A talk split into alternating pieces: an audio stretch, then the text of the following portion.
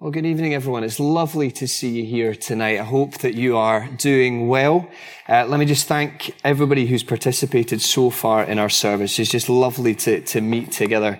Um, we were going to take in three chapters of Isaiah tonight, but the, the more that I've spent in Isaiah chapter 30, there is plenty to keep us occupied here tonight.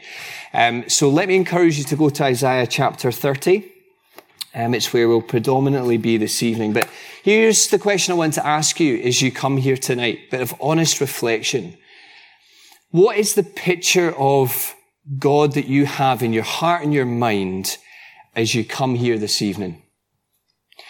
So it was theologian back in the day called A.W. Tozer who once said that the first thing that comes into our minds when we think of God is the most important thing about us. So let me ask you, as you come here tonight, what is the picture of God that you've got in your head and in your heart? Who is he? Is he like, I don't know, the, the kind of fifth emergency service? You've got the card in your wallet, you're signed up, and you're really glad that he's there if ever you're in you have a kind of spiritual flat tire. You're, you're really glad that he's there to be called upon in an emergency. Is he that kind of God? Is he a kind of cosmic office boss? It, it, the relationship that you have is kind of about attendance and about performance. But truth be told, there is no relationship really there other than that. Is that the kind of picture of God that you have in your mind? Or is he like the rugby referee who's kind of just out to spoil your fun? He's just there to help you keep the rules. Is he like the, the, the kind of divine A&E doctor that you call upon him if you're ever in need of assistance? Who is? What is the picture of God that you have in your head and your heart tonight as you come here? Here's what I want us to do. I want us to really get into Isaiah chapter 30. Because what we see here in this passage is a surprisingly magnificent description that captures the heart of the God of the Bible. And it's a picture that I hope deeply confronts us and greatly encourages us as we take in the breadth of who he is. Because this passage shows us a God who, despite his people giving him every reason under the sun for him to call it quits and walk away, this passage shows us a God who is willing to wait.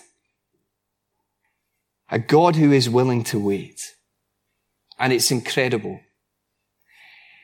Now, to see the truth of the, the wonder of that, we could just jump straight in there, but I think we need to see the context in which Isaiah, God through Isaiah, gives us this description of who he is. And th- this is what I'm, at this point, I'm going to break my own golden rule in preaching. You know, there was in every kind of profession, they tell you don't do certain things, but this is me breaking one here. I'm going to talk about politics, right? Deep breath. I'm going to talk about 600 BC politics. Now, if we're going to get this, think of the song that, that is kind of popular in our day. Was it, was it Bill Withers who sang this song? Lean on me. Right? You got that in your mind? Lean on me when you're not strong and I'll be your friend. I'll help you carry on. You got those lyrics in your mind? It's going to help us with the context of what's going on here politically. So we've got the nation of Judah.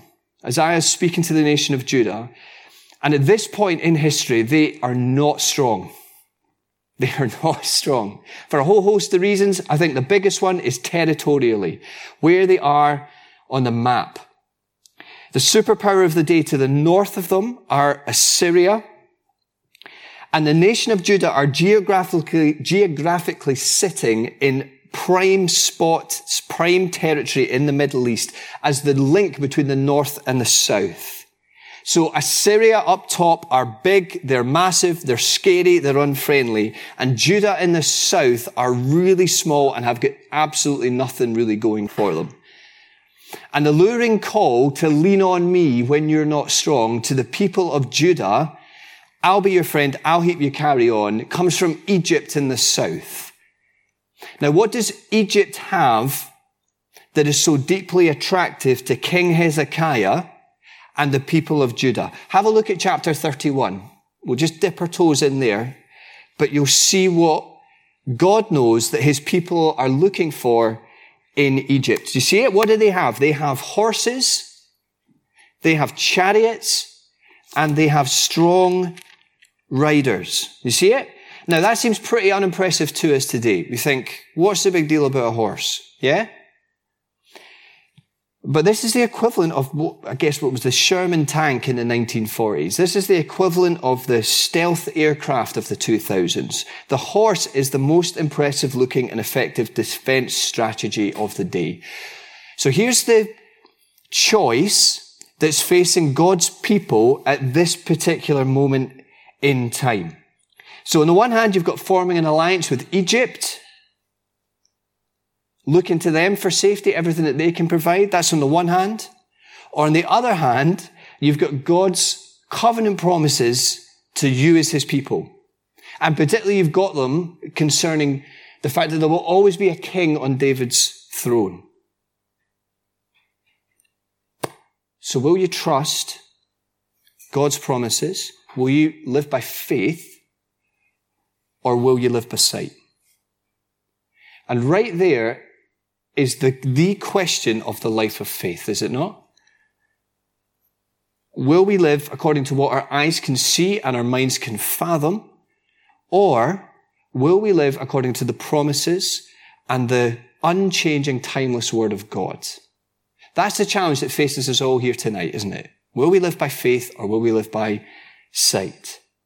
Well, in the first half of chapter 30, taking us up from 1 to 17, God is speaking to a deaf-eared people who are looking to dead-end saviors, right? Deaf-eared people, dead-end saviors. And track with me, he has got two things that he's got against his people who are living their lives in this day. Here's number one. They aren't asking. So come with me to verse one and we'll just follow it through again. This is what God says. He says, woe, and feel the strength of that word. Is in what you're playing at. What are you doing? What a foolish decision.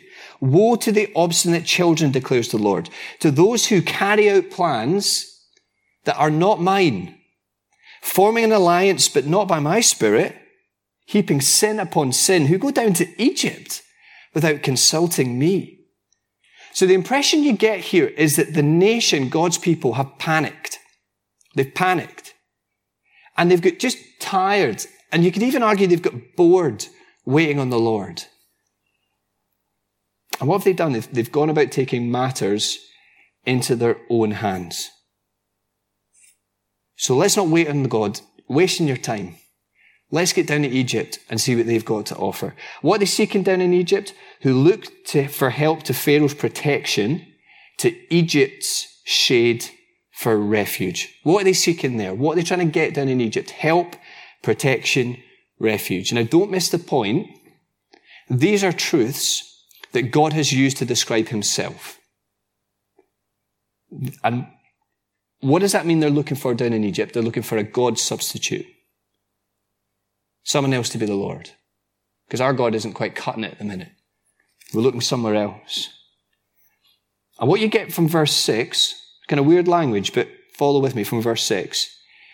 It's a description almost of the peace envoy that King Hezekiah, who's the king, has sent from Judah all the way down to Egypt to try and strike a deal. So do you see how Isaiah's talking about how they are walking a difficult road? That's what they're doing. They're going down. They're carrying riches on their backs. Right, those riches that they're planning on using to try and win the favor of the Egyptians. That's what they're doing. So there's a peace envoy making its way down to Egypt because this is where the people think that they're going to find protection and refuge. And remember, this isn't any old superpower. This is Egypt. Israel's very identity as a nation is wrapped up in the fact that God has saved them out of where? Out of Egypt. And he said, you're never going back there. Don't go back there as my people. And yet, that's exactly what they're doing. And that's why God says, verse 7, He wants them to know to Egypt, whose help is utterly useless. Therefore, I call her Rahab the do nothing. You see, God knows that Egypt is a false source of protection. This is what God knows. The all seeing eternal God, All knowing God. He knows that Egypt are a false source of protection and he knows that Assyria are a false threat of destruction. And what's he saying? He's saying, if only you'd asked. If only you'd listened. They aren't asking. They've not even bothered to stop and pray. They've just cracked on. Now, just pause here for a minute by way of secondary application. Friends, how easy is it to do that? We make plans, right? And I do this all the time because I love making plans. Just, I love making plans, thinking about things, how it's going to map out. I, this really hit me this week. How often do we make, make plans? And then we retrospectively bring them before the Lord and say, Lord, you, could you bless what we're trying to do? No, no, no, no. Do you see how this challenges us before the careful planning? We've got to spend time in deep praying. Do you feel, do you see the challenge? How easy is it to do that? All that God would say to us tonight, you never asked. You never asked. Friends, is that, I don't know, God by His Spirit moving amongst us tonight, is that maybe some of us here, we're contemplating a massive decision, we're contemplating do something. Have you consulted the Lord? What a challenge. God is saying you ain't asking.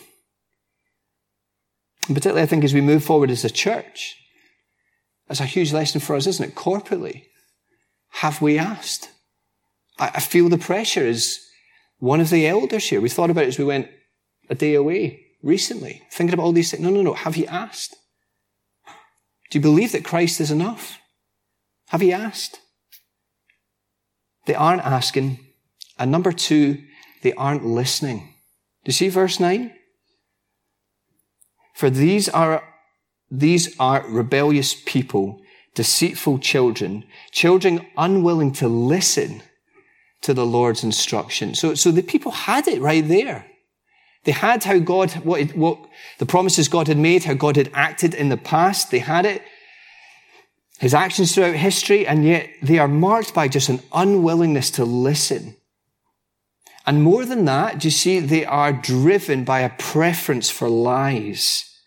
Some of you might remember that, the words of that Fleetwood Mac song. Remember, Dad played it in the car all the time when we were growing up.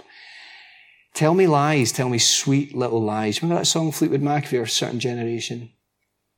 That's this generation of God's people. Tell us lies. Tell us lies. Do you see, they say to their seers, see no more visions. And to the prophets, give us no more visions of what is right. Tell us pleasant things. Do you see it? Tell us pleasant things. Prophesy illusions. Leave this way get off this path and stop confronting us with the Holy One of Israel. So you can imagine the chat doing the rounds at the time. Would you just tell us that we're good with God? Would you just kind of offer us some kind of generic blessing to let us know that He's on our team? Would you stop talking about this sin and repentance and turning stuff? And let's all play happy families. They won't listen. They won't listen. And what should they have done? And friends, get this tonight. I think this is one of the most important verses in this section. Get it. Verse 15.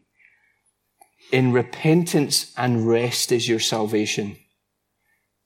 In quietness and trust is your strength. So this is what God is saying. This is what you should have done. This is what you should have done. You know, right now I'm, I'm getting emails aplenty. And all these emails are, so many of them are offering me the silver bullet to get the church back on track and alive and kicking again after the pandemic, right? Coming left, right, and center. Have you considered this new resource that's going to kick your church back into action? Have you considered um, capitalizing on uh, website expertise that we can offer you to kind of get people back into the church again? Can, can you do this? Can you do that? Not just church life, but private life as well. Home life. Have you, have you thought about, um, what's going on in your bank account? Have you thought about the, the interest rates on your mortgage? Have you thought about the state of your pension? Have you thought about that? Have you thought about the gas prices? Have you thought about everything that's going on? Friends, how easy is it to run to the place where we think we will find security? Now, listen, many of these, this is the real world, right? Many of these things are good things, but you see, the temptation is to think all these different voices coming in. That's where I'll be safe. That's where we'll find refuge. That's the answer. That's going to secure our status for the future, surely. But here's what I want us to see tonight. I want us to see what God is calling his people to do then, what God is calling his people to do now. Where is our strength? In quietness and trust. What's he calling his people to? Quietness and trust. Do you know, I'm so thankful that that is what God is calling us to. You know, just imagine if this verse read in a spectacular life and in an impressive array of gifts, that's where your strength is. Can you imagine if it was your impressive life and your sorted mental health, that that's where your strength was? Do you see what this God is calling us to? Where is our strength? It's found in quietness and trust. Oh, friends, are we not so thankful that that's what God says to this people? Quietness and trust will be your strength because it's not about you and who you are, what you can fathom, what you think, what you plan. It's about who I am. I am the Lord. So let me that encourage you tonight. Maybe just spend a little bit of time here. If you're here tonight and you feel and you sense that your life is anything but spectacular, that your Christian life, you're thinking to yourself, if only it was a bit more glitz and glam, nonsense.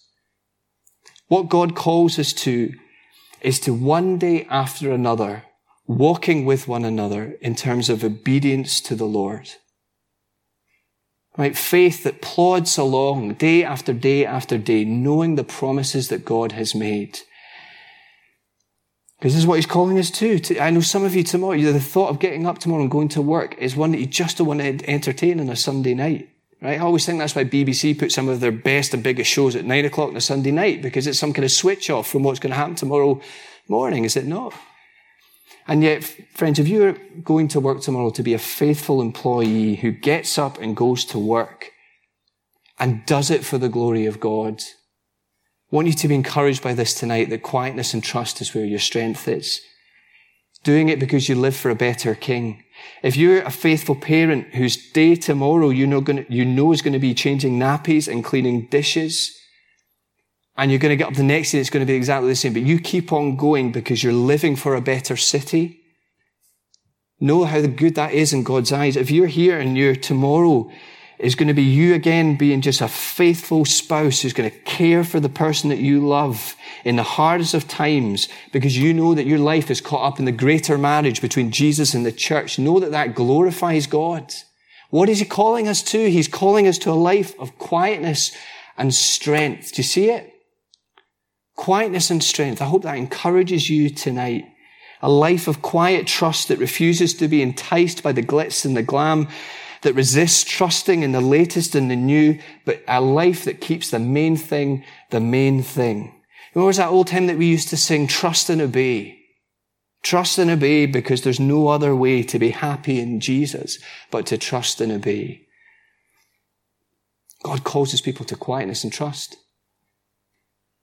And yet, sadly, Isaiah speaks to a people who have fully bought the fact that their future is found somewhere else, and they've bought it hook, line, and sinker. And make no mistake in this passage, it's why the opening word is woe. Make no mistake that God is going to judge his people for their rebellion. Right? He's going to, he's going to judge them for their foolishness. He'd be compromising on his holiness if he didn't. Later in the story, you get that the Assyrian army God is going to miraculously intervene when his people turn to him. You get that in a few chapters' time. But make no mistake, in the future, the Assyrian army are going to come smashing through as God's agent of judgment. Oh, friends, do you feel God's heart here? Here are a deaf-eared people looking to dead-end saviors. And it's against that backdrop of rebellion and folly that we get the marvelous truth about who God is. Because given all that, what would you expect? What would you think? At worst, you'd almost expect a God who would sever ties with his people right there and then, hands off, I've had enough, cut his losses. Or at best, we might expect a God who would stand at the side with his arms folded like a parent at the side of the playground thinking, come on, son, come on, get your act together. Is that what we'd expect? It's how our minds work. A God who is cutting his losses and tutting his lips is what we'd expect. Oh, the joy the life because instead we get a long suffering God longing for heart turned sinners. Verse 18, folks, is the pivot verse of this chapter.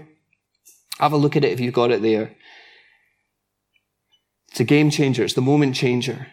Yet the Lord longs to be gracious to you. Therefore, he will rise up to show you compassion. For the Lord is a God of justice. Blessed are all who wait on him. So watch the image of the Lord here. Do you get it? He's, he's like a father on his tiptoes. And he's looking out and he's longing for his child to come back to him. He's like a father, parent who's camped out by the side of the phone. Some of you might remember phones where you couldn't, it was a cord attached to it, and that's why there was a, in our house, there was a seat next to the phone because you couldn't leave, could you? Except in the phone. I remember getting home at nights, realizing that my parents had sat right there waiting for me to call when I was out. That's the image of God, isn't it, that you get here? What is he doing? He's camped out waiting on his child to call. The Lord longs for his people to see the folly of their ways, turn, repent, and run back to him in no grace. To see verse 19, how gracious he will be when you cry for help. And get this. Get this if you're away from him tonight. As soon as he hears, do you see it? As soon as he hears, he will answer you.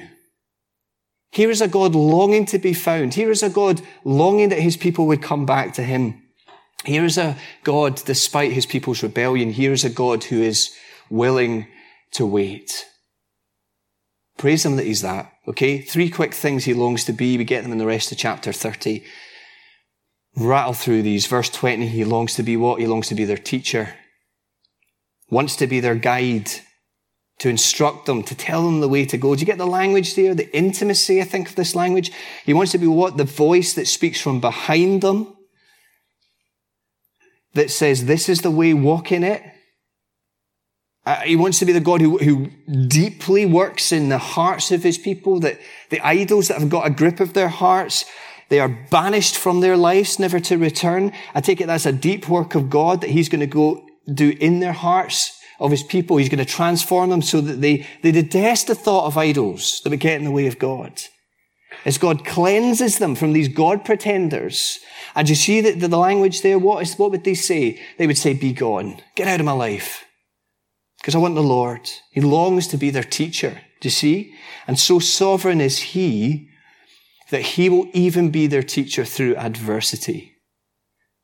That's how good this God is. That's how sovereign His purposes are. He longs to be their teacher. He longs to be their provider. Do you see it? The imagery here of rain, of livestock, of running water, of sun shining, is his people healed from the scars by the suffering they've endured. I take it these are all marks of the new creation, the renewed creation that God is going to bring in. Of course, in the context that this is the covenant blessings that God has promised his people. This is the future. This is where he's taken them. He longs to be the provider and he longs to be their victor. Because what you get from verse 27 is a description of what God will do to the nations who come after Judah, who come after the Lord's people and try and destroy them, namely the Assyrians. As God thunders his majestic voice, as they know the fire of his justice, as he banishes his enemies to the place he's prepared for them. And we've got to feel the strength of the language that's used there, that God's, remember we thought about right at the start, God will have the last laugh. He will have the last say. This is, He is the God of justice. And his people celebrate the fact and know that he is the rock of Israel. He is the rock of Israel.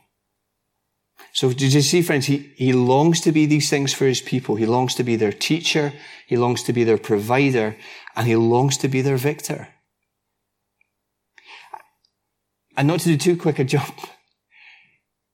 But friends, as we, as New Testament people, do you see how God holds out all of those things tonight for us in Jesus? To be our teacher. When we put our faith in Jesus, the Holy Spirit, very presence of God lives in our lives, helping us to say no to sin and yes to Jesus, yes to Christ. We talk about guidance, the Holy Spirit living inside of us. Longs to be our provider. Isn't it? In Christ, we have a wonderful heritage ahead of us, don't we? We've, we've, got a wonderful vision of the future that He has sealed for us on the cross. We'll be thinking about that later. And He longs to be, in fact, sorry, He doesn't, He is our victor. defeating our sin at the cross. And he will have the final say and all people. And to see how God holds all of these things out tonight for us in Christ. And yet also, when we think of the person of Jesus, friends, is he not the one who also reveals the Father who is waiting? I'm sure some of you have made that connection perhaps between this passage and Luke 15. Parable of the prodigal son is one of the most loved parables of, that Jesus tells. And it's, it's a father whose heart is ripped in two. Right? That's quite literally the word that God's, his heart is ripped in two, the father, as he hands his son who wants to go on the run half of his estate as the son leaves the father's house in search of something better, of, of some kind of better future for himself, believing the lie that a better source of life is found in the things that his eyes can see and his mind can fathom, as, a, as opposed to just having life with the father at home. And the running son realizes the error of his ways. He turns. And what's the father doing? He's looking and he's longing that his son would come home. He's there. He's waiting on his call. The son who deserves the full fury of the father gets the fattened calf. The son who deserves humiliation gets a ring in his finger. 600 BC, friends, you see in 2021 AD, the heart of this God hasn't changed longing that people would repent. And maybe that's you tonight. You need to do that. Stop and listen and turn and run to this God with nothing in your hands. This is what this God is longing for us to do. For this God is willing to humiliate himself to get his son. Win his people. It's exactly what he does in Jesus. Exactly what we see. He is the one who takes the, the bread of affliction. He is the one who takes the adversity that his people deserve and he takes it for us on the cross so that we would know the joy of that restored relationship with our heavenly Father. Folks, as we close, what picture of God do you have in your mind and in your heart tonight as you come here? Is he here as a God, despite his rebellious people giving him every reason to quit because of the rejection of him here is a God who is willing to wait. Let me encourage you tonight. Don't pass this opportunity by. Here is a God who is calling us to run to him, longing that his people would enter that place of quietness and trust. Let me just finish with these words of, I think it was Chris Bowater.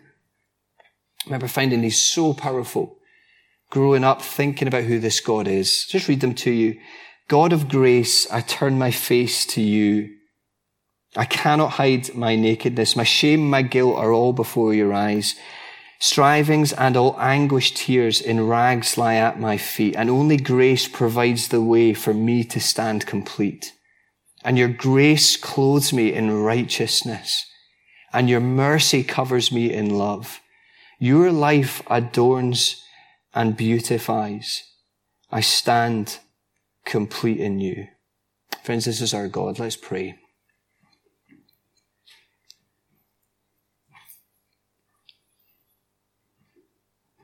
And so, Father, we would think of the words, the promise of the Lord Jesus, who would beckon the crowd, helpless, harassed, a sheep without a shepherd, who would say, Come to me, all you who are wearied and heavy burdened, and I will give you rest.